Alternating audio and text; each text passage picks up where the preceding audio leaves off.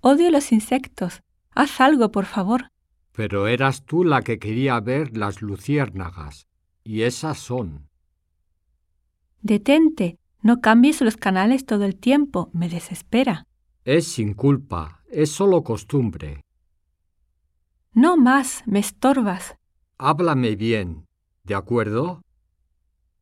Piensa bien lo que haces. No es para tomárselo a la ligera. Sí, yo sé. Aún lo estoy dudando. Una vez que lo decida, ya no podré dar marcha atrás. Exactamente. Entonces tómese el tiempo de pensarlo. Estoy muy decepcionado. Parecía que fuera a salir bien este negocio. Lo sé. Era un buen proyecto, pero ya mañana será otro día.